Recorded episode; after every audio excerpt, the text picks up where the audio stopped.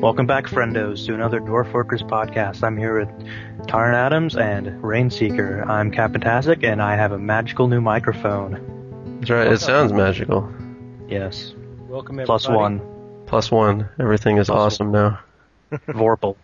And Vorpal. Yes. Just don't hold it too Snicker close to your snack. face. Yes. All right, so we are here to talk about adventure mode. Adventure mode. Yeah. And adventures. That's Yeah. right. Uh, and adventures. That's right. Eventually, adventure mode presumably will be completely engrossing and awesome. It'll have adventures.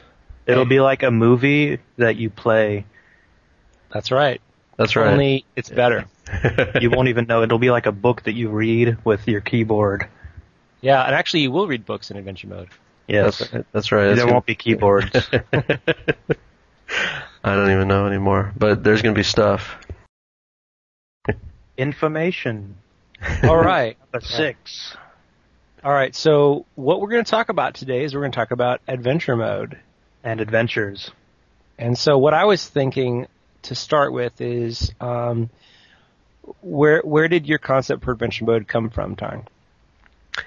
So we'd always kind of been working on a on a role playing game uh, from a first person perspective, right, where you have a character and you go on little adventures and kill monsters and things and wander around. We've always had tho- those kind of, of of games as standalone games, just as kind of standard RPG mush. With I mean, there are like a few little extra things or whatever, but but just basically the same as everything else. Uh, and then when we when we started working on Dwarf Fortress as a side project for Armok One, there was the the idea we came up with uh, for that pretty early on was to have the adventure part be a be a sort of high score mode afterward, where you'd go through the fortress and um, explore what your dwarves left behind. That was originally how it was going to be, that was going to be the whole thing and then we we as as Dwarf Fortress started stealing from Armok One to the point where it became Armok One or whatever. The uh, the adventure mode just just I mean ideally you know if it were actually done would just be a kind of standard role playing game taking place in the in the Dwarf Fortress world while you're switching off between fortresses and adventures and so on. So it kind of it came out of all that. What are your plans to make uh, adventure mode more accessible? So it's, I mean, there there are a lot of, I mean, it, it basically there are, there are what dozens of issues standing in in the way, but a, a lot of them are are um, things we've discussed, like like graphics and tutorials and instructions and all that kind of thing. So putting those important things aside, uh, just to kind of get at at, at adventure mode specific matters rather than just problems with Dwarf Fortress in general you you really start out in adventure mode. You create a character and you just start out in the middle of a building or something, and there's really no clue about what's going on. It's got it's got its. Uh, I mean, the key bindings aren't really any harder to learn than than any roguelike or whatever. You just pop up a screen and they're there. So the problems with accessibility are more. Uh, directions uh, a direction for your character or something. Right now there's not a lot to do and you have no direction at all. So for a new player especially i mean if you if you if you played before you you at least know what what the deal is and you might just wander off to your old fortress or you might just wander around set a goal to kill some monster or something. But uh, without that if you press adventure mode first before even playing dwarf fortress which i imagine a few people do then you'd you'd really just have no no idea what to do. And when you talk to people, you might find your way eventually to the people that that will give you quests, but their quests are all kind of cynical. It's just like, oh, you you want to do something for me? All right, go kill the dragon. And uh, you know, it's it's not really appropriate for your character. So I think the the the thing to do here. Um, and we'll kind of get to the future of adventure mode, which is the topic. Is a huge part of that is uh, character generation. So, there's the idea of how how can how can you improve character generation um, just in general, and also uh, how how can that make the game uh, almost in, uh, entirely take care of all of the accessibility programs, the problems that don't have anything to do with uh, graphics and, and the general interface, that kind of thing, but just the the the game itself. So the the idea here is to um, have have some uh, some additional options, uh, and the the main one would be you, so you've got a you've got a character who uh, currently you just create them and they're sort of this outsider who doesn't really belong to the world at all. They might belong to the overall uh, civilization that you've you've selected for them, but they don't they don't meaningfully tie into that. They don't have a parent in that civilization. They don't uh, have any friends in that civilization. They don't know anybody in that civilization. So uh, one of the one of the ideas for a for a mode of character generation uh, would be a kind of scenario driven thing. Now there there are downsides to that that sort of stuff. Like if if you have um, a kind of Q and A process like the Ultima games, for instance, or even our our own little liberal crime squad thing. The the issue with that, uh, the main downside, I think, is that they they just are. It's kind of a cumbersome way to create a character when you know the questions are just building stats and giving you items or something. So it just gets really annoying, and you have to kind of game the system just to get where you want to get, and it's the same every time. But the the difference here, the key difference here, is that it's not it, it really can't be the same every time in Dwarf Fortress because the worlds are all different. I mean, if it picks two parents for you and it says, you know, you were born to these two people and you're living in this kind of situation, and then it can it can have uh, things arise based on just running world gen. Basically, it'll just continue world gen from whatever point the the game's at. So if if you know goblins were attacking that village, that would be the scenario event it throws at you. You know, how do you deal with this? Depending on how old you are, you might just be forced to run away or whatever. But there might be choices to make in any case. And so it can it can give you a past in this way, and it'll let you interact with it. Um, I mean, ideally, uh, you'd be able to be presented with a situation. You'd either have some options for for resolving that and then continuing to the next situation or uh, a little more difficult would be allowing you to jump into any situation that you wanted to. So if you were like 19 years old in, in some village as a farmer in the beginning and the and the goblins attacked, maybe you'd want to just jump in right there, and that's where you start playing. Uh, mm. And at that point, you certainly wouldn't have an accessibility problem in the sense of not knowing what to do or at least having a situation that you'd be confronted with because there'd be something going on. And you'd also have your parents and friends and things. That that's the main point is that you'd you'd have relationships to begin with, and you should be able to punch up a screen that says kind of what's going on there. And if and if during the early scenarios you had a situation where, say, your parents were killed by somebody or something, then you'd have the whole kind of uh, kind of Conan relationship screen or something where it's like Thulsa Doom killed your mom or whatever, and uh, and that can be something that drives your life if you want it to. And uh, the the um, that's that's the the scenario situation. Uh, kind of running through that, being able to break out when you want, or just finishing a number of them, and that would start from uh, wherever your last game ended off. The downside here is is that if if you're starting from that year and it takes a certain time to grow up, then whatever was going on in the world is going to be spent by you know 12, 13, 16, 20 or more years uh, by the time you jump in. It's more difficult to kind of retcon you into the world, right? Just kind of and and start you where you want to start off, but but using past events. We've talked about that I think a bit before with the fake populations and right. saving their historical events and how you can use that to retcon things in, including your own character. So it's possible, but right. but uh, that would well presumably you could ha- choose from two different options. Yeah, there's there's yeah we had we had a, we had and the the other ideas were. Um, um, you know, aside from the scenario stuff and the retconning and that kind of thing, there there would also be, um, especially for people that kind of know what they're doing, um, but for anyone else as well. When we were talking about accessibility, the scenario-driven way would give you direction. But another way to do it would be kind of a role-playing mode where you can right. you can create your character on the spot, just as sort of an outsider or whatever. Or if you want to just say, "Oh, I'm this guy's kid" or whatever, just picking off the legend screen or something, that'd be fine too.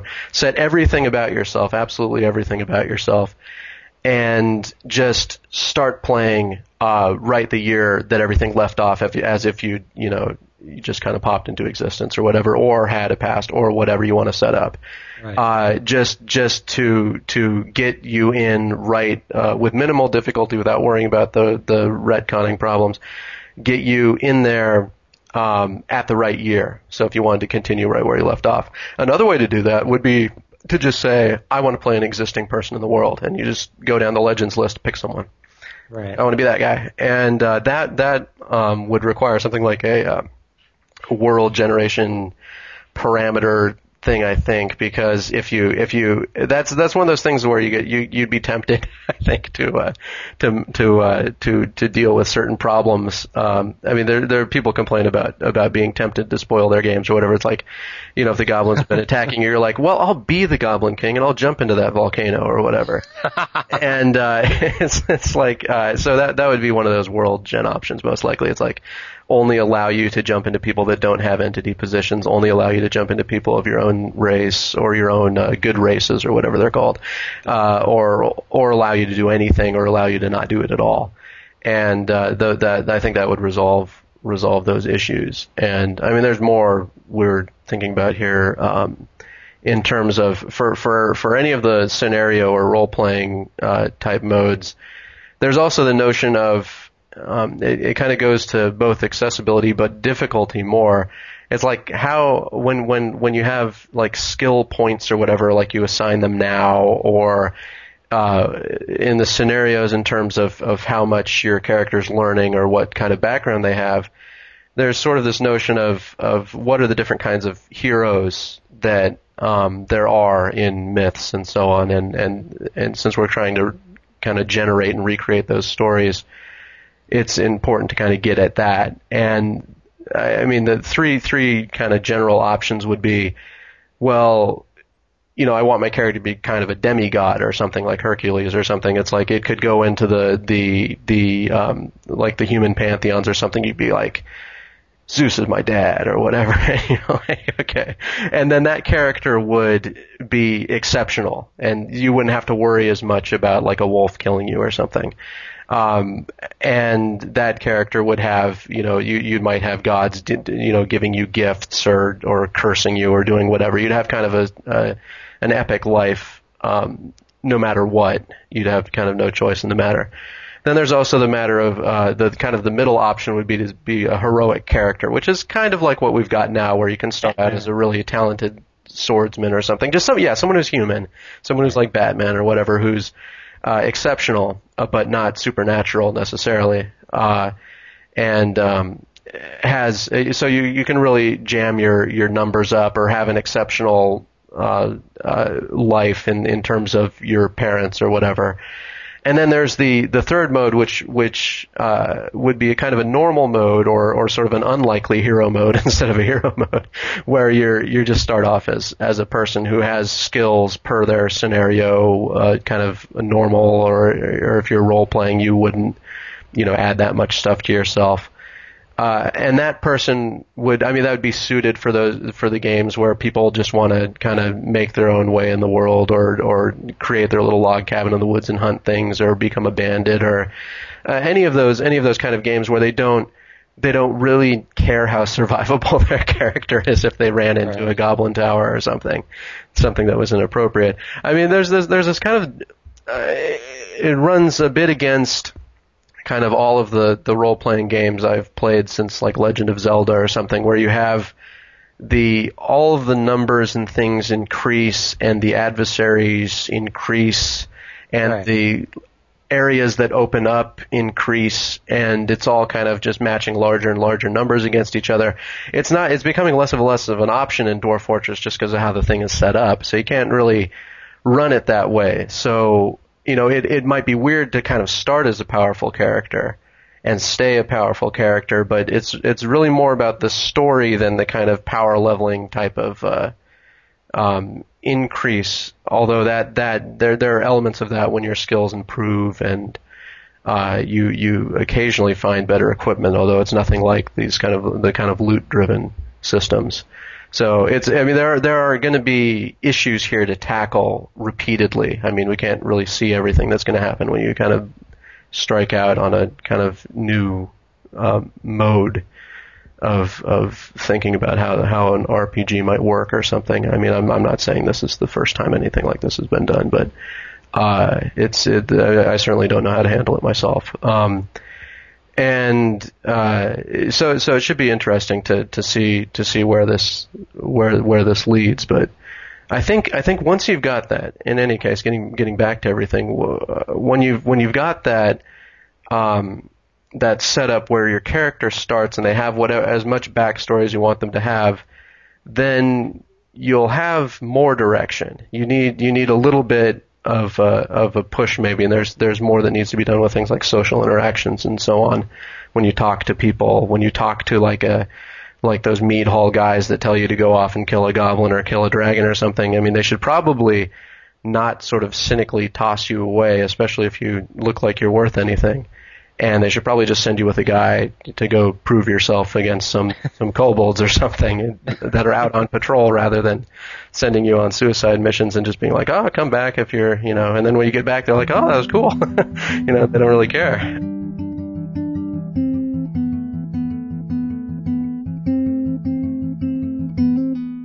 Speaking of kind of adventuring, you know, right now you can recruit party members, but they're basically cannon fodder in the future, when you recruit recruit uh, party members, what is the plan once you know you say, "Okay, I'm done with you"? Are they going to settle where you leave them, or are they going to go back home? Um, are they going to make decisions? Yeah, as as as autonomous as people are in general, that's how autonomous they're be. I mean, they, they're not they're not special in in in any way. So right now, no one does anything pretty much. They they like move back home sometimes if they're stuck in a cave. They know how to do that, but. uh other than that, I mean that that's that's a general problem. Um, so if if you if you uh, the, so so it's all planned to be addressed anyway, so that people, uh, I mean, aside from returning home, that they'll have their professions and so on, and and the things that they do. So if you have somebody with you who was a mercenary, for instance, then whatever mercenaries were doing before you hired that one, um, that's what that guy would continue to do. There's uh, now there's there's a bit of a difference here when we're kind of getting into adventure entities and that kind of thing. When you when you say I've got a band of people and you might tell one of them to stay at the little compound you've built or whatever, then that would be a different matter. And this kind of gets to a to a whole um, other issue in general with your subordinates. It's it's something that that that we are kind of thinking about again with with how how adventure mode should work when you've got uh, I mean, you, you can get more and more people. You can get 10 people or whatever, 15 people following you around. And, you know, at some point, you kind of want a hierarchy to be set up even within your own your own group so that you you can tell someone to do something and then that person can kind of handle uh, their own their own group of um, things. So you could tell someone to you know stay here with these five guys and defend the compound at all costs while we go off and fight the dragon or something. Now that guy should then act like people are going to act uh, when, when in general when they're when they're defending an area or so on, and according to their own individual interests and that kind of thing. The stuff that we've we've been planning the whole time to slowly put in the game. Uh, so you should have you should have that kind of you know uh, sub, subordinate uh, system to be able to to uh, command people to do things or or set up an organization of your own. And this I mean it's not all about you know, defend this location or, you know, send your squad that way while we do this or whatever. It, I mean, it could be things like hunting or building buildings and that kind of thing. It, it gets to this whole, you know, when you, when you, when you reach a position of power in adventure mode, which is something that's supposed to happen for version one, right? You, if you're, if you become the king of, of one of those, or mead hall leader people, warlords that's living in the adventure mode towns, uh, what is, what is it? How how are you going to be controlling things? You know, that's it's it's for for people that have read those development items, it's probably a big question. Like, what is is it going to just be dwarf mode again or something? Um, and it it shouldn't be right. If you're if you're still in this first person mindset anyway, then it can work more more along the lines that that it started working with the subordinate system. So if you if you want things to happen, you'd have people that you talk to, and they can they can handle stuff. Or if you want to handle something directly, you'd have to handle it directly. You build that building. Yeah, You exactly. start the fire. You know. Yeah, I mean, I I mean, uh, hopefully it wouldn't be so much micromanaging, but uh, it's like it's like you know, you open this door for me or whatever. But but it's it's uh, it's uh, Skin that cat. Yeah yeah. So so you you can but you can you can see how it just be like you know you lead a lead a uh, lead a group of people over to this town and ask them. You know, to submit to us and send us tribute every year, and then they could come back and tell you what happened. And it also uh, you know, gives you the, the, the, the possibility for, for the real interesting stories when your subordinates don't do what you tell them to do and so on, or they start lying to you or whatever. So, um, it's, it's, it's, it's going to be, uh, uh, I think a good way to handle it, um, having to sort of filter certain commands through people so that you're always interacting with people and you always uh, kind of building relationships with people, getting the, getting the whole world to act like it like it's supposed to act um, instead of turning it into the the kind of strategy mode that that Dwarf Fortress the dwarf mode is. Uh, it should be it should be a different creature entirely, and and what it would allow you to do then is to run your smaller operations and have them grow up into larger operations without changing fundamentally how the game works and allowing you to kind of maintain the personal relationships with your closest subordinates. And um, you know people above you for instance it's not just you know subordinates or whatever or, it, you know there could be equals people that are traveling with you and so on. You can give them suggestions rather than just ordering everyone around but um, it should it should be uh, yeah it should be a, a, a interesting experiment anyway to see how all that works out Yeah. um, and that's that's pretty much upcoming, right? After this release, when when we do adventure, uh, I think one of the one of the three main items was adventurer skills slash adventure entities or whatever. So whatever we get started there, you know, get started. Because the adventure entities was having a group of people or whatever, and trying to explore how that that might work. Yeah, I definitely think that the social aspects of adventure mode, you know, all that sort of stuff will be interesting. Especially when you get to the uh, point where you kind of are the leader of a group, then you can kind of eventually shift over to a Forker styled mode.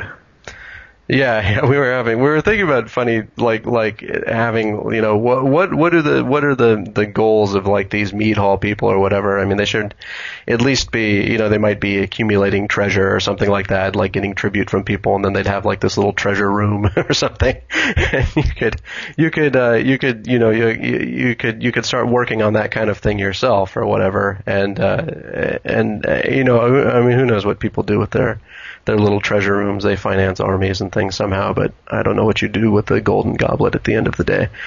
But uh, I mean, I guess you drink from it or something. But uh, the the, uh, the there's that that that accumulation type goals, these kind of silly goals of accumulating treasure, lead to things like ruins and so on. That are that are that are a lot of fun to run around in and you know fight zombies and and snatch their things. But uh, it's it's yeah, so it it should be uh, It would be amusing to Yeah. uh, find your adventure as a zombie. yeah, it's too bad they're not they're not uh, none of the zombies were ever that interesting. Um, so yeah, hopefully hopefully Some of them talked. Wait, some of the skeleton lords or whatever talked. Yeah, that's right. They yelled at you and then they started Yeah. shooting at you shooting at you from the tops of pyramids and stuff, right? But they were they were nobodies. They were still like these generated peoples. Uh, it'll all change someday. Someday we'll have a future. Yes. One thing that I think will be interesting, um, item ownership. Like you mentioned the goblet, like the goblet itself will belong to a king, and then the king will miss it when it's gone, and then other people will know, oh, that's the king's goblet, you know, so you'll have trouble selling it.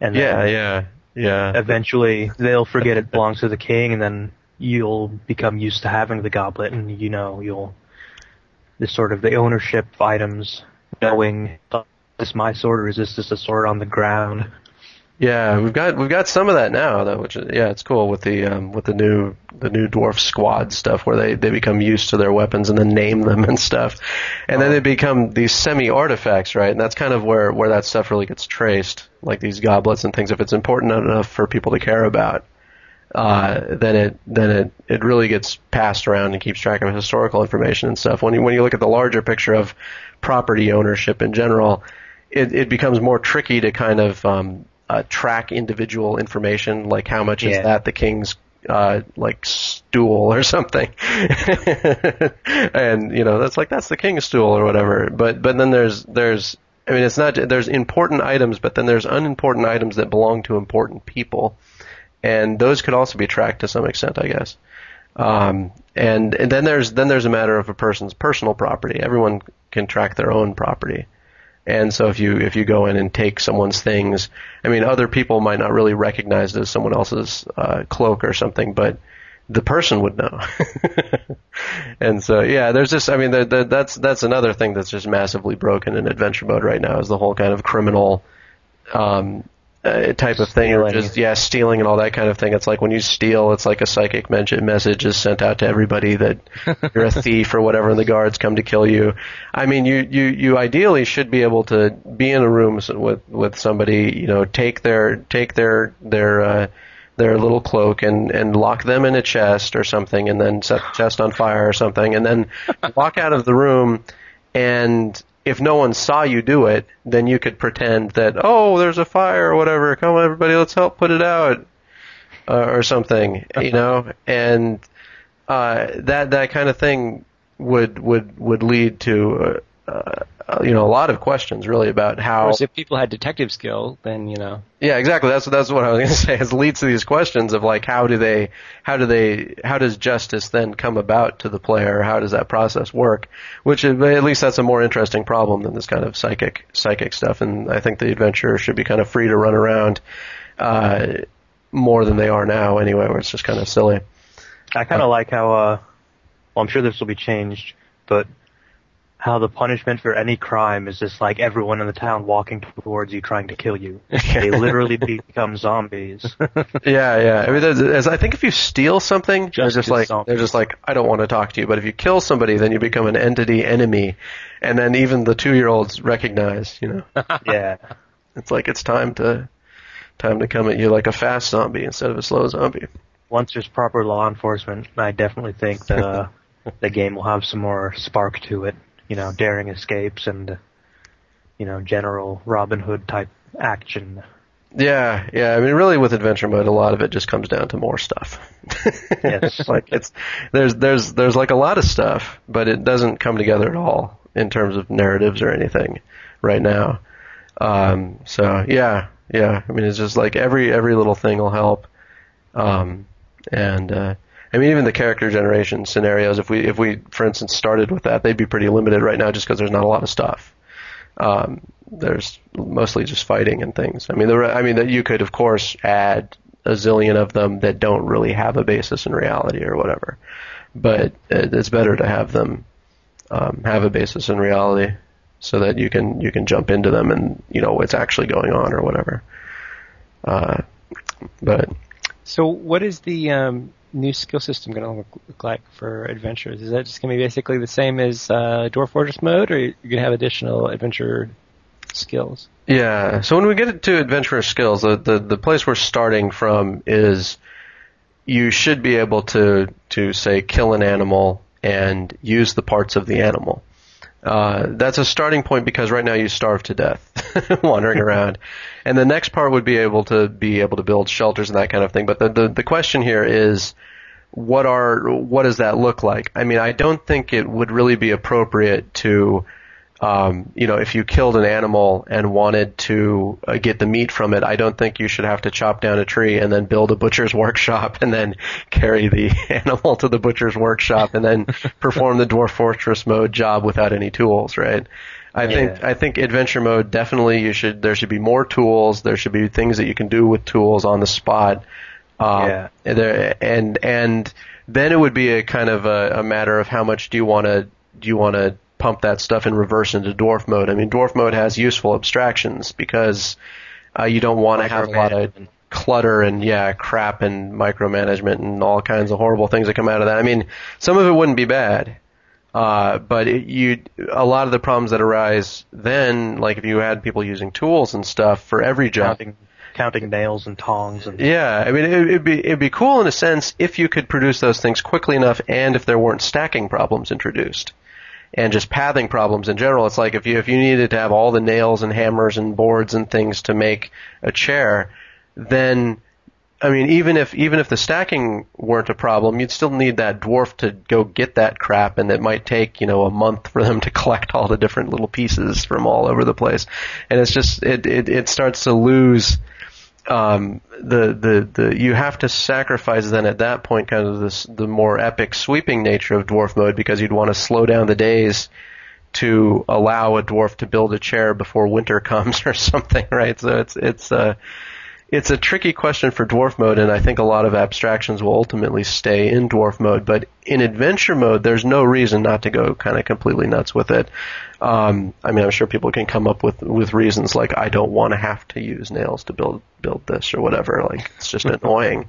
But uh, I mean, and and I haven't played like some of those games like Stranded. Is it called Stranded? The one where you're on the island and you build things with vines and things or I whatever. believe so. And there's uh, Unreal World. I've I played a little bit. I went Yeah. and crashed the game in a ga- in a cave or whatever.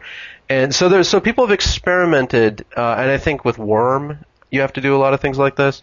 Uh, online, I haven't played that one. The the so there there have been, and I think in, in tons of muds have this stuff too. So it's like there's there's um, this has been experimented with a lot. Uh, what it means for a character to have to use many little things to accomplish goals. Makes And- the item more valuable, of course. Yeah, and I just, I mean, I uh, we'll have to see in adventure mode kind of how it how it um, affects the pacing. Uh, it's it's it's going to be experimental, like most everything else. You don't want to go to the point where the um, the pacing is destroyed because you're you're quibbling too much with garbage. Uh, and we'll see, we'll see how how how um because if you're playing it as a survival game then that stuff's all fun. But if you're if you're if you're making it if you're trying to get through a forest to go attack the dragon or something but while you're in the forest you have to worry about you know did I soak this in oak bark long enough to you know get all of the the hair uh, to do whatever before I hang up a pelt and get stranded for a week trying to make patches for my boots so my toes don't die before I get to the dragon or whatever, right? It's it. I mean, I don't know if that that could afford a quick button or something, the quick fix my shoe button. Right. Uh, so yeah, I don't know. It's it's like it's it's um uh it's it's going to be something that we we experiment with. Of course, I'm I'm I'm usually pro details. I think it's pretty clear. usually add crap when I can, but this will be a this will be a case where we'll have to think about it. I I I'm definitely like my my stance right now is that I want to add a bunch of that stuff. And so so each job from dwarf. I mean, ideally in adventure mode, you'd be able to do each job from dwarf mode and there just might be extra um, extra steps. in the process, extra tools in the process, and things like mining might just be slower or something. I mean, I, I, I don't know if you'd be able to carve out a whole dwarf fortress in a week or whatever, because that's what you'd be able to do if you were a dwarf, is just like, bam, there's a dwarf fortress for you. uh, so so uh, that yeah that, that that that that one in particular might be changed a little bit. And there's also the matter of you know if you're if you're building log cabins and that kind of thing out in the woods, um, you know is the current method like the tile by tile building um, method, you know is that something that that's going to stay? And if that changes to something more more accurate, then uh, is that going to change in dwarf mode? So there's there's all this this thing about about giving the modes their own flavor. There's the thing about technically keeping the modes fun to play, and then there's the thing also about you know trying to minimize. Uh, on, on the other hand, you want to try and minimize the use of dual systems because you supporting a different system in adventure mode versus a different system in dwarf mode is always a pain. Uh, there's there's a number of things that are like that now, and they always are come back to haunt me or whatever. Just the different timing is is enough of a pain. How that works now, how how dwarf mode goes 72 times faster than adventure mode through history or whatever, and so you have to do the sleeping is on a different schedule, eating's on a different schedule, forest fires are on a different schedule. Um, it's all different, and that that's really irritating in a way. but you can't you can't change it either because if you put forest fires on the same schedule, and the second a fire lights in dwarf mode, it's like poof. There's you know it just blows out and the whole all the trees are gone or whatever. If if you were to do that, if you were to put them on the same schedule, and so you know probably have to live with some more dual systems. Um, that's all right though.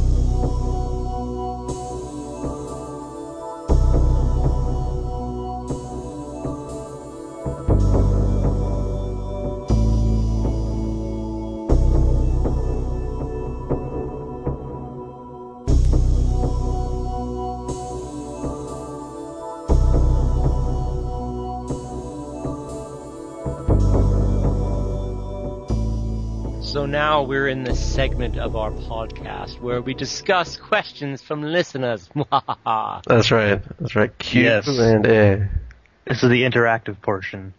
That's right. Uh, yeah, it's like it's like second hand or something, but it's all right. People get to And it's very active. Yeah, it's intense. We got we got at least thirty three emails now that haven't been handled yet. So we're not Wow. going to be able to get to them all. no, we're not. However, we will get to some. Capntastic, would you like to do the honors of the first question? Why, yes, this one is not from an email, but Citizen of Earl asks, will there be toys in adventure mode? Oh, Toys they in be adven- playable? Will yeah, you be able to bounce a ball that's and play intense. with a That's toy intense. anvil? That's intense. Like if you, if yeah, I mean, if your adventurer goes into the a, a fortress and finds a mini forge, it's like, what does that even mean? you know, I didn't even think about what a mini forge was, and and then having to uh, to do it. But but I think I think even more relevant would be things like puzzle boxes and stuff. It's like, is there supposed to be a puzzle box mini game or something, right? Uh, where you get to play with the puzzle box in ASCII, glorious ASCII puzzle box.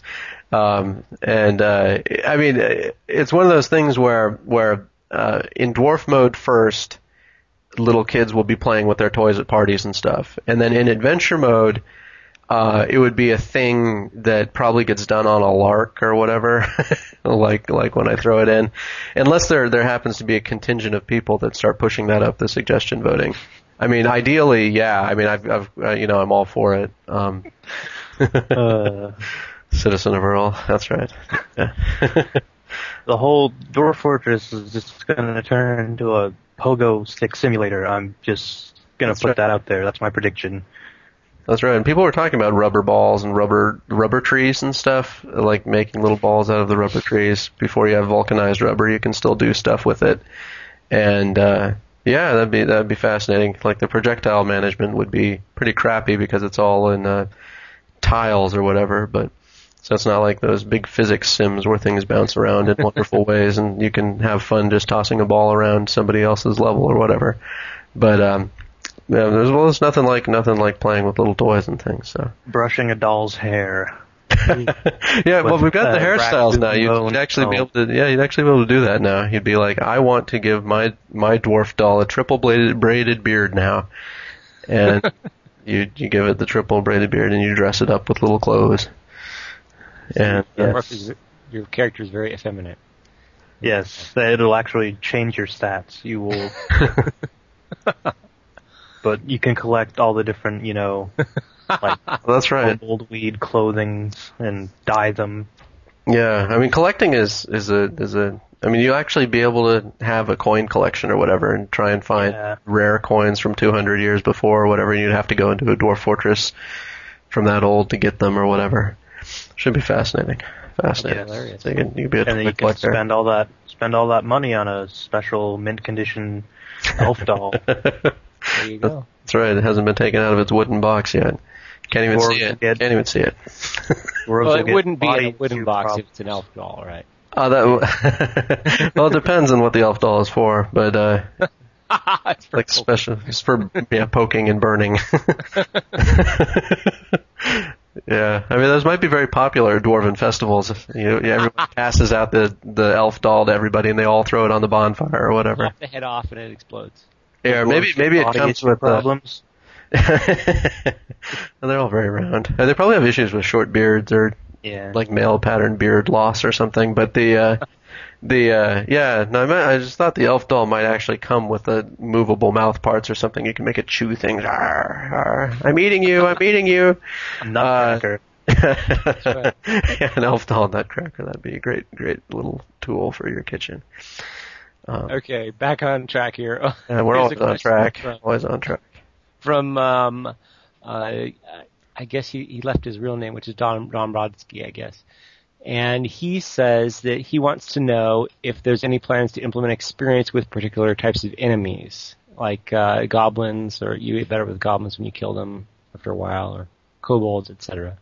Ah, yeah. So the the original Armok had uh, uh, un, uh, like many things in that game, it kind of had this unimplemented knowledge system for creatures. And I was definitely thinking about doing that in dwarf mode. It's like you'd you know you could be an excellent uh, dragon fighter or whatever that kind of thing. Or I'm you know I'm great at killing giant spiders and that that sort of stuff. Um, and the the knowledge could be about their behavior. It could be about how to butcher them in particular, and so on. So that um, you know uh, your your dwarf mode guy might be excellent at you know butchering all the the deer and cows and things that your uh, that your your guys bring to him, but then you know you bring him a, uh, some kind of giant spider and he's supposed to do something with that, and he's just like, what is this? I don't even know where anything is, uh, and and would spoil the the thing even if he's pretty good at butchery in general.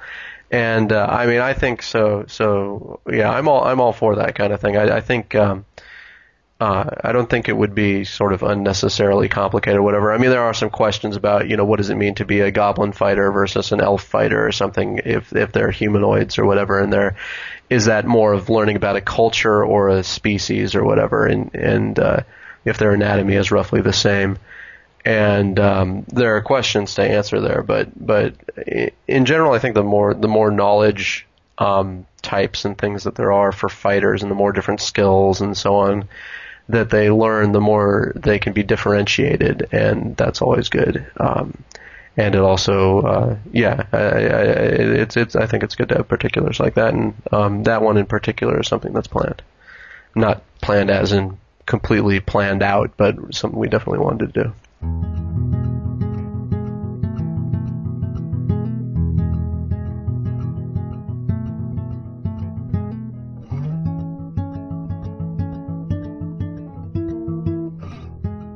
Dr. Zoviet asks, will, you know, the game be smart enough to determine that the building you're making is shaped, you know, like a tower or a pyramid? Will it award you, you know, points for style, essentially?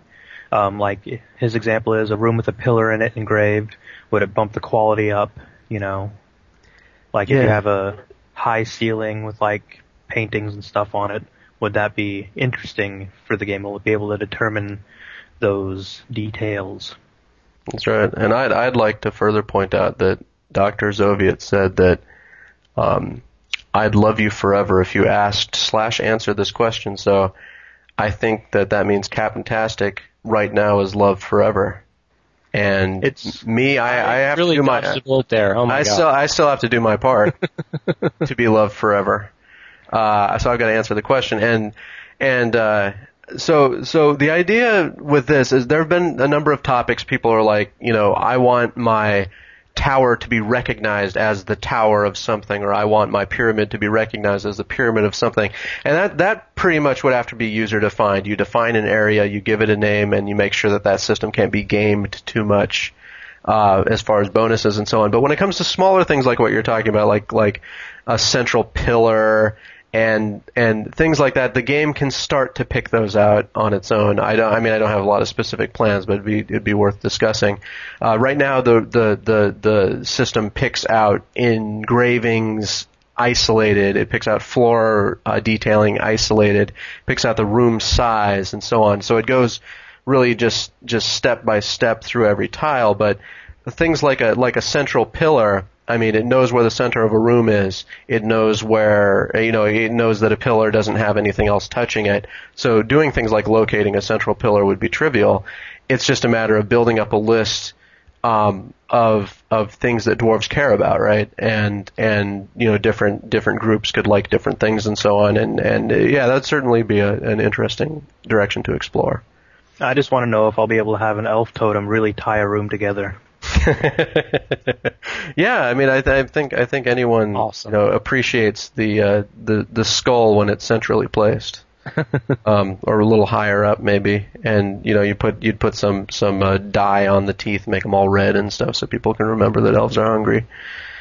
And uh, I don't know if they have sharp teeth. I haven't really thought about what an elf's teeth look like. Do they have sharp teeth, or do they just chew and chew and chew? Well, herbivores, you know, got the molar action going on. Yeah, they just they just lose that herbivore bit every once in a while when they Yeah. eat eat dead bodies.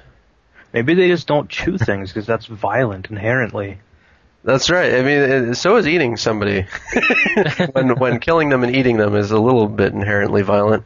Well, you know how like Yeah, they've got issues. chickens, chickens kind of like they like swallow it and then they swallow rocks, I think, and kind of chew it up that way. Yeah, the, the parrots eat clay and stuff, right? So yeah, Yeah. maybe maybe the uh, maybe the elves are just kind of they need those essential vitamins and minerals, and they can't get them anywhere else. And it's just a, a, a shame, you know, sort of evolutionarily speaking, that they were saddled with that burden. But they try to be Yes. herbivores. They try their very best, and they don't have like the newest kind of vegan manuals for how to mix your vegetables and things properly to get all your nutrients, and so they just go with dwarf. Just They don't. There's not a soybean equivalent in Dwarf Fortress, is there? Uh, maybe the dwarf is the soybean equivalent. Not- Soylent Dwarf. yeah, so Yeah. yeah, nothing but trouble. Nothing but trouble. Yes. yeah, Um, yeah, we're missing a speaking lot of elves, Yeah, yeah. Oh, I'll, I'll speak of elves. Yeah, um, we have a Jeremy McKean asking. Currently, the elves don't like it when you trade wood-related items to them. Is it possible then that this will also be expanded with the rest of the procedural cultural concepts? For example, perhaps people you are trading with really like cats and would take offense to all the cat meat roasts, cat leather robes, and cat bone amulets you're trying to trade to them. Yeah, yeah, I think that that would be. Um, that I mean, it'd be it'd, it'd be cool. I mean, uh, it's it's it's certainly possible and even kind of easy once they have those preferences to do that kind of thing. I mean, all the trading functions are just like, is this an offensive item, and then it goes in and looks.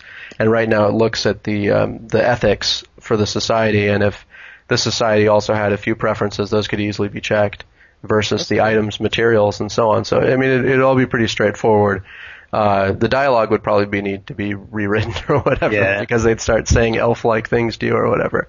But uh, it's it's uh, yeah no that's that's it's it's um it would be a uh, it would be a, a cool um, kind of expansion of those of those things. I mean, there's going to be a lot of things like this to- where yeah go ahead. You think that trying to trade a human, you know, a skull totem to a human would be very expensive? Not yeah, the humans with hair. They're pretty. they're jerks. Yeah, yeah. I mean, right now, and right now, I think the elves would only care because it was once a living thing or something. like they don't care if it's an elf set or not. I'm not sure they'd ever care though. They're kind of weird. I always But- felt that it would be nice in that in that screen if it showed you in red or something what you if you're about to trade something that's offensive or yeah, maybe there's, there's the yeah there's there's the the one tricky matter there why I haven't done something like that is that you want people to run afoul of that mechanic at least once somehow, but after that they should know. So, but but it's kind of in the person's head rather than the game's uh, mind. So it's it's a it's kind of a tricky question uh, Right.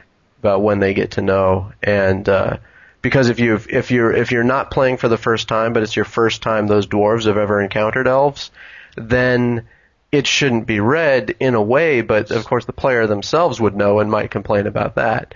Uh, So uh, yeah, that's uh, that's why I've kind of just passed on that because I don't I don't really have a solution right now. Yeah, I haven't thought about it that much. Um, although I know it causes untold amount of grief and so on. maybe maybe it could just be where uh, you learn uh, or you you have a char- that your trading character learns what is and what is not through communication I guess. Yeah, yeah. that's right. It's important to have skills.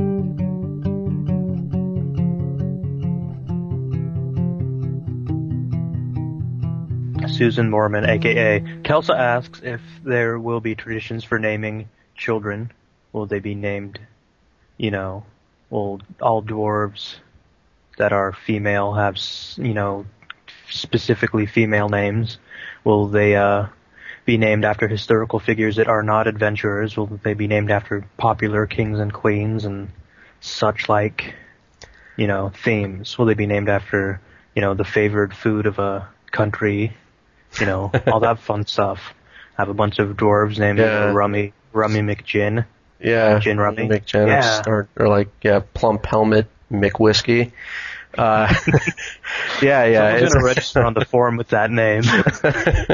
yeah, so I mean, yeah, so so so yeah. I know you mentioned the adventure mode one because that's the one we kind of harp on, right? It's like people will be able to name their character after you later or whatever. But the general thing is, uh, I mean, we wouldn't implement it that way because it, it would it would be kind of weird for them to specifically single out adventurers. So yeah, any one, once that goes in, they'd use historical figures and so on. Um, there's been a lot of discussion about passing down family names and so on. I mean, people are kind of upset sometimes that they're, they're they have a fortress for a while and have have uh, the dwarves have babies and the babies just have completely unrelated names or whatever. And that's that's just something that hasn't gone in, but it's it'll go in as soon as we figure out what dwarves like to do or what kind of procedurally stuff needs to be generated there. Uh, as for male versus female names, um, I mean, I don't, I don't have a uh, any uh, kind of like the passing down the names. I don't have systems there, um, but it's certainly something that that I think should be supported, and people people are interested in having that kind of uh, separation as well. Um, I'm not sure what dwarves would think about that or or whatever. I mean, we know humans humans often do it, and it's and when it's done, it's not always like a like a a, a strict split. There's just ones that are rarely used for for certain genders and and that kind of thing. And um, you know, would you want specific name lists if you want to set them up yourself, or or just have the game kind of uh, choose them uh, for you know for no reason? It puts you know half here and half here, or should it you know uh, put put names that are are of a certain symbol type? Like there's the symbols like flowery, violent. Uh, ones that have to do with agriculture or whatever. I mean, it might it might it might based on the symbol uh, put people's names in certain categories. So there's a lot of different ways to do it, and we're thinking of doing stuff with that. But um, yeah, not su- not sure when. I think it's uh, I think it's something that that would kind of reflect the the world a bit more. Um, I don't know if anyone's ever offended by this stuff either. If if if, if there are there are things like that put in. Um, I mean, right now we have no sexual dimorphism, for instance, with uh, dwarves or even humans, um, because people tend to prefer that kind of thing, and you know, it's it's an extra step to put it in anyway. So I'm just lazy about it, but um, yeah. So so yeah, in general, going to do do do do do more with that, and it should it should turn out well. Yeah. Okay. I have a question here from Nathan.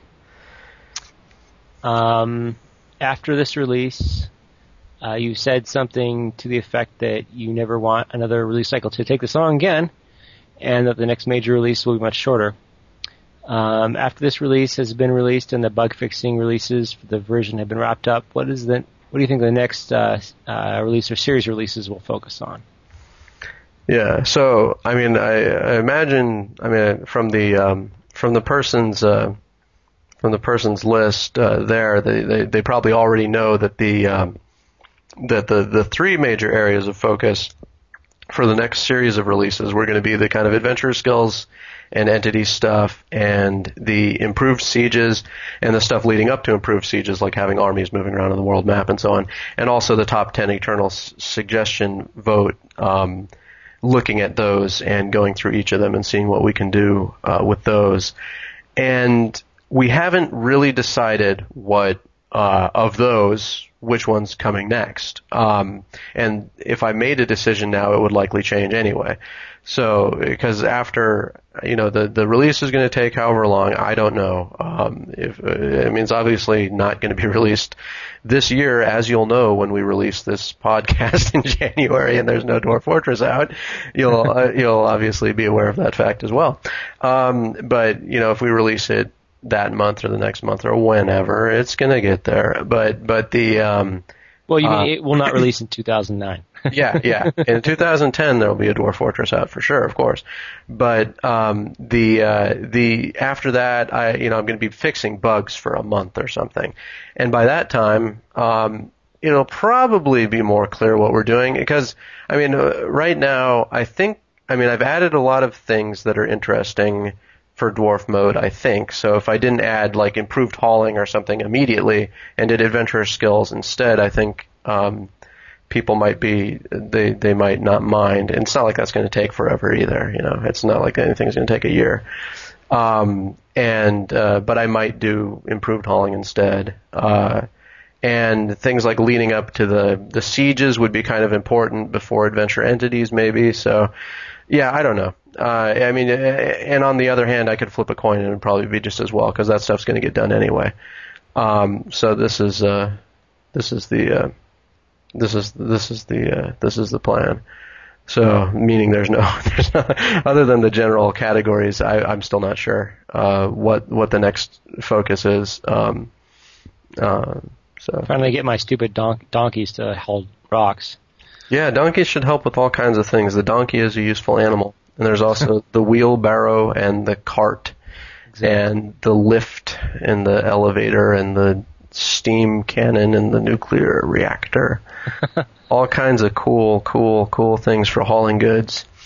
Um, it, it, yeah, I mean, it just, yeah, who knows, who knows. You have Atom Smashers over there. So. Yeah, it is such a it is such a yeah. It's I mean the the problem with some of these internal suggestion things is they're a bit vague, right? So I'll just do something, you know, or some set of things until the the hauling situation is considerably improved. I mean, not just whiff it, but do something that's that's kind of drastic or whatever, and um, and then consider that done until you know the next and and if it's not done it'll crawl right back up the list.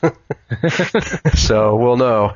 We'll know if it's done enough. And that's the same for everything right? I mean if if if when they're like full graphic support obviously it's not going to look like um, you know oblivion or fallout 3 or whatever Crysis or whatever people throw out. Uh, it's going to look better um, better than it is now. And if it's not better enough then it'll come come back up the list Right. Uh, so just it's a continuing process. So uh, the plan is eventually to reset the uh, eternal suggestions. Yeah, I think actually when um, when with the top ten suggestions, when I get those written down, and you know, it's like the top ten thing. It's like I don't want to you know nail myself to that, so I'll look down below that too, just kind of get a sense of what what people wanted at that snapshot in time then you know it might be worth it just to clear the whole thing at that point and then announce uh, you know eternal suggestions. We've taken these suggestions. We're we've got we know what people wanted at this time. We're going to work on this stuff. And now we go again. And uh, and now that'll depend on if we've got a new script by that time. I don't i don't even remember if someone's working on something or no i always have a bad memory there. But the um, the uh, the you know, is something, is that system going to be the same? There have been complaints about it. Do we want to tweak it before we reboot and start again? Because um, people have had, you know, uh, complaints about specific items getting shafted versus um, uh, items that are uh, um, really over overbroad, maybe, you know, arguably overbroad, and also items that um, are kind of things like improved hauling. I mean, you look at the list and there there aren't a lot of things in the top that are how people want the game to be expanded, but how they'd rather have it polished or whatever the current version. And that's that that means that that's where they want the priority of the effort to be spent. But if I wanted to do something that wasn't polishing, as I often do, uh, I really don't receive a lot of direction from that list because those items don't do that well.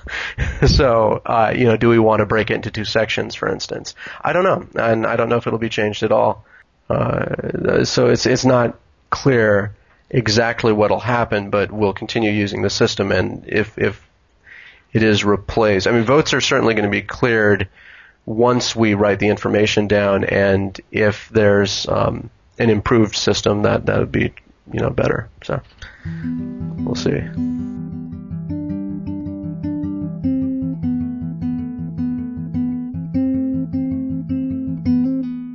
Safekeeper would like to know, or rather, he envisions a world where Dwarf Fortress, even though it is an ASCII game, will have a semi dragon or click and drag, you know, interface for equipping your dwarves and squads. So you drag the sword onto the dwarf hand, you know, like if there'd be a paper doll of yeah, the dwarf paper, the in ASCII. doll system. That's right. You drag the pickaxe onto its hand and then it equips it there.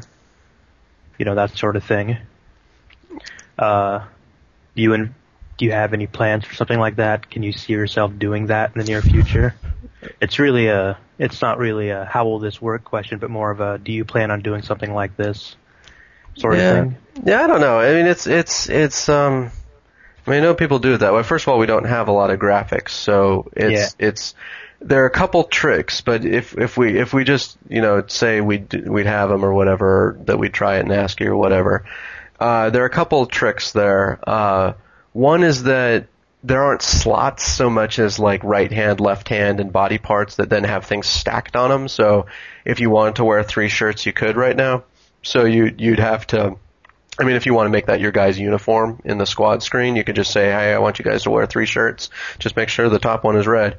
Um, and uh, well, that wouldn't bode well, would it? But but you, you could you could you could still uh, you could still um, you could do that, and so that that makes the slot. I mean, that's not an insurmountable problem, though, right? You Does just, that make them just- tougher somehow to wear three shirts? Well, you could. I mean, it would. It would Layers, stop man. more. Yeah, it would stop more stuff. It would be. It would be. Uh, it would be uh, a way of doing it. Although you might want to invest in armor at some point. Um, before, yeah, but you can do that. No, no, and and if there's that whole thing about you know like arrows being stopped by the silk shirt with layers and all that kind of thing. I mean, that's been an ongoing discussion. But anyway, the uh, the uh, so, but the, the a slot uh, like a slot paper doll could still handle that. You could open new boxes when boxes are full and all that kind of thing. Um, the the other thing I'm worried about, especially when you're trying to represent something graphically, is that you run afoul of mods. Um, right now, people mod in Ant-Man Fortress and mod in whatever, and the slots would be completely different. And a, a silhouette would no longer be appropriate. Um, so, I mean, I, I mean, a dwarf silhouette would no longer be appropriate. So, uh, and that's and that's a problem with with aiming systems. All kinds of things where you'd like to see uh, damage readouts and stuff, where you'd like to see some kind of doll that has colors on it and all that kind of thing. Um, it's the the the bodies are all defined in in text files and stuff. And you know, if you wanted your Hydra to have you know 57 heads, you could do that right now and um, then you'd run out of space on the screen or something. I mean, the, the, so there there are. I mean, there are ways to try and do it where you'd you'd kind of be trying a Spore type thing where you try and lay out the paper doll according to its part definitions or something. But but uh, um, yeah, right now I haven't yeah I haven't really um, thought about it. I mean, of course, it, you can just be like, well, if it's a humanoid, you could just have a tag on it that says, "I'm a humanoid. I want to use the doll." And um, if it's not a humanoid, you could be like, "Well, just use a list."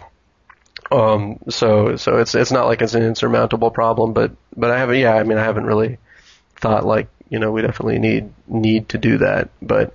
We'll see when we get into the new squad screen if people feel tortured or whatever. Um, people feel like they need something, then I'm sure I'll hear about it uh, even more.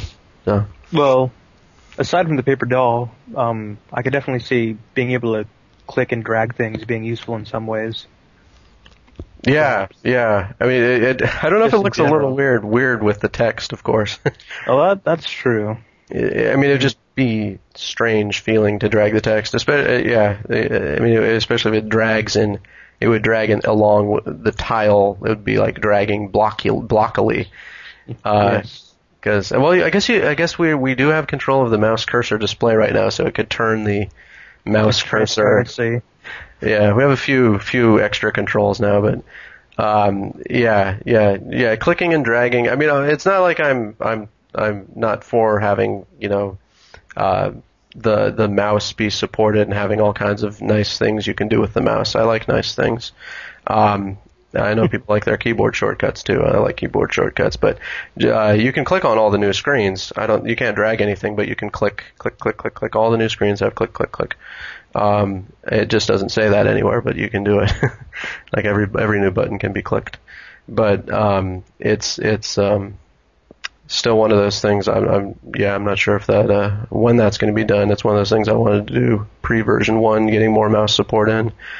But it's you know when the the underlying game is changing a lot, I'm not sure what I want to use it for, and then I just end up not doing it.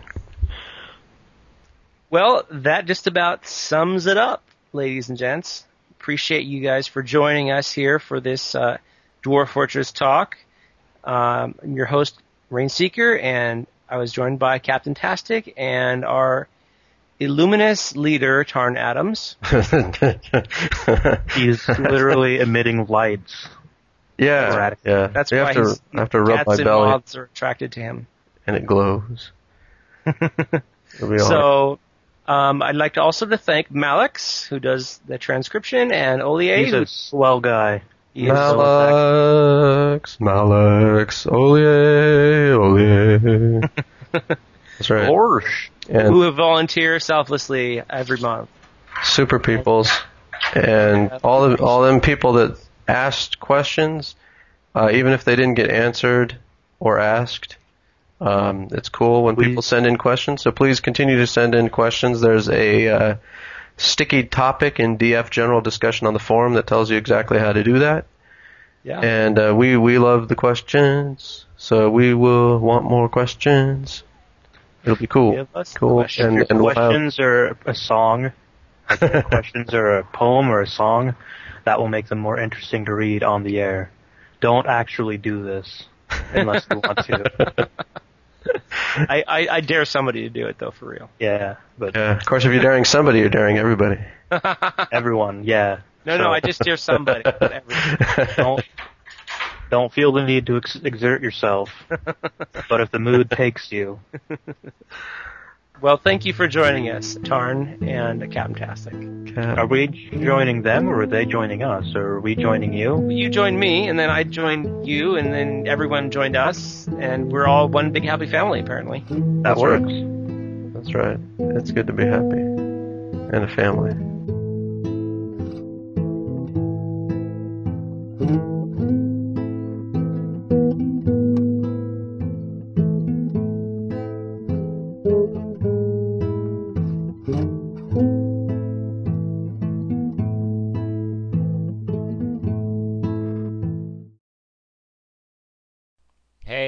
Rainseeker here.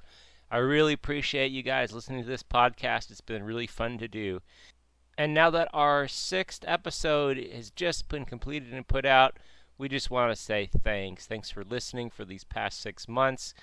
And you know, I just wanted to remind you to please consider donating this time of the year, especially because Tarn's been sick. He has had the swine flu and is going to delay release of the game, of course. However, it is discouraging to be sick and not able to work. And so let's show our support and send him a couple dollars and maybe an email uh, giving him some encouragement.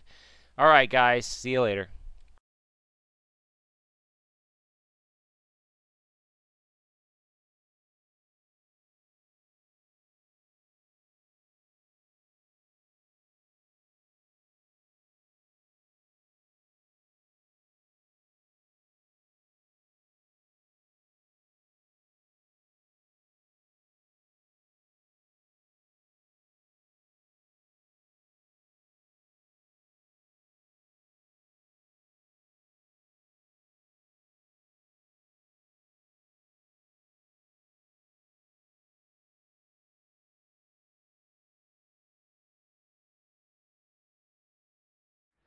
And big. Especially in the holidays. That's right, big. A big happy holidays. Happy family, family. Of course, the holidays are over by the time this thing comes out, so Yes, but just there are no holidays remember, anymore. It's we wish January. you. Well, Merry might be New Christmas. That's right. We, we, wait, we need to wish him Merry Christmas and a Happy New Year. Merry right. Christmas and Kwanzaa and Hanukkah and all of those other wintry That's right. Wonderland. All the adventure procedural holidays yet to be generated. stuff. Yes. That's right. Dwarf of Christmas Past. Is it, time- Kobold of Christmas Present. That's right. We're approaching the pressing stop time. We're working on driving this into the ground, but uh, okay.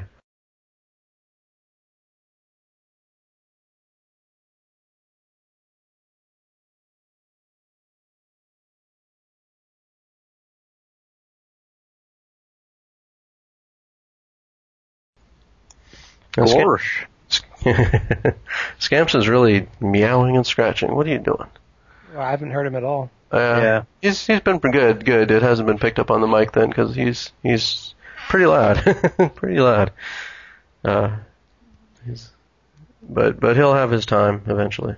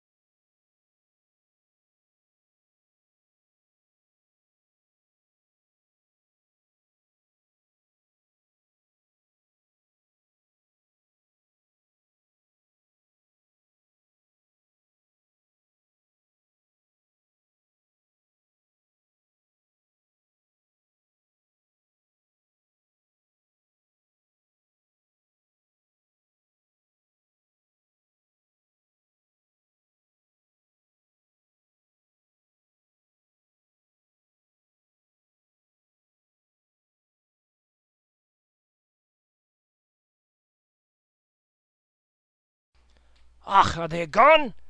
I think they're gone.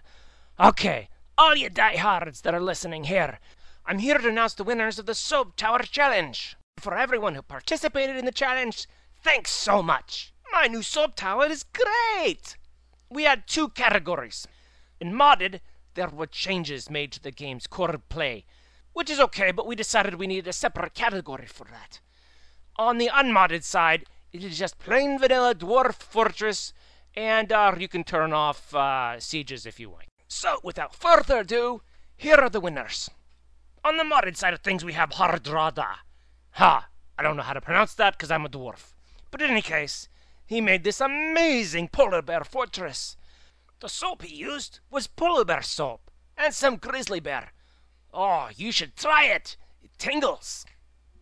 And the winner of the unmodded category was Alway for his gigantic tower that ended up being a float through boat wash. There are also many other great entries you can see on bay12games.com. Thanks so much for everyone who participated. Don't forget to donate, and we'll see you next month.